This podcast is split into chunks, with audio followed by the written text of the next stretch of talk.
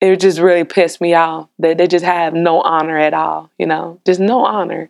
And I don't know, I, I, I guess that's the illusion that I had as a woman. I just assumed that men had honor and men had these codes of how they act and behaved uh, professionally. And, you know, my world started to unravel because men are not honorable. in in and I, I'm constantly having in my face with people who say, say, I work with this person for 20 years, this person's a good guy this. But then it's like, yeah, you feel that way, but you ain't never been a black woman that had to deal with that guy if he has a problem with women doing certain jobs or black women doing certain jobs. Like they've never been put in that position. They probably didn't even know they was that way until they were put in that position to deal with something like that.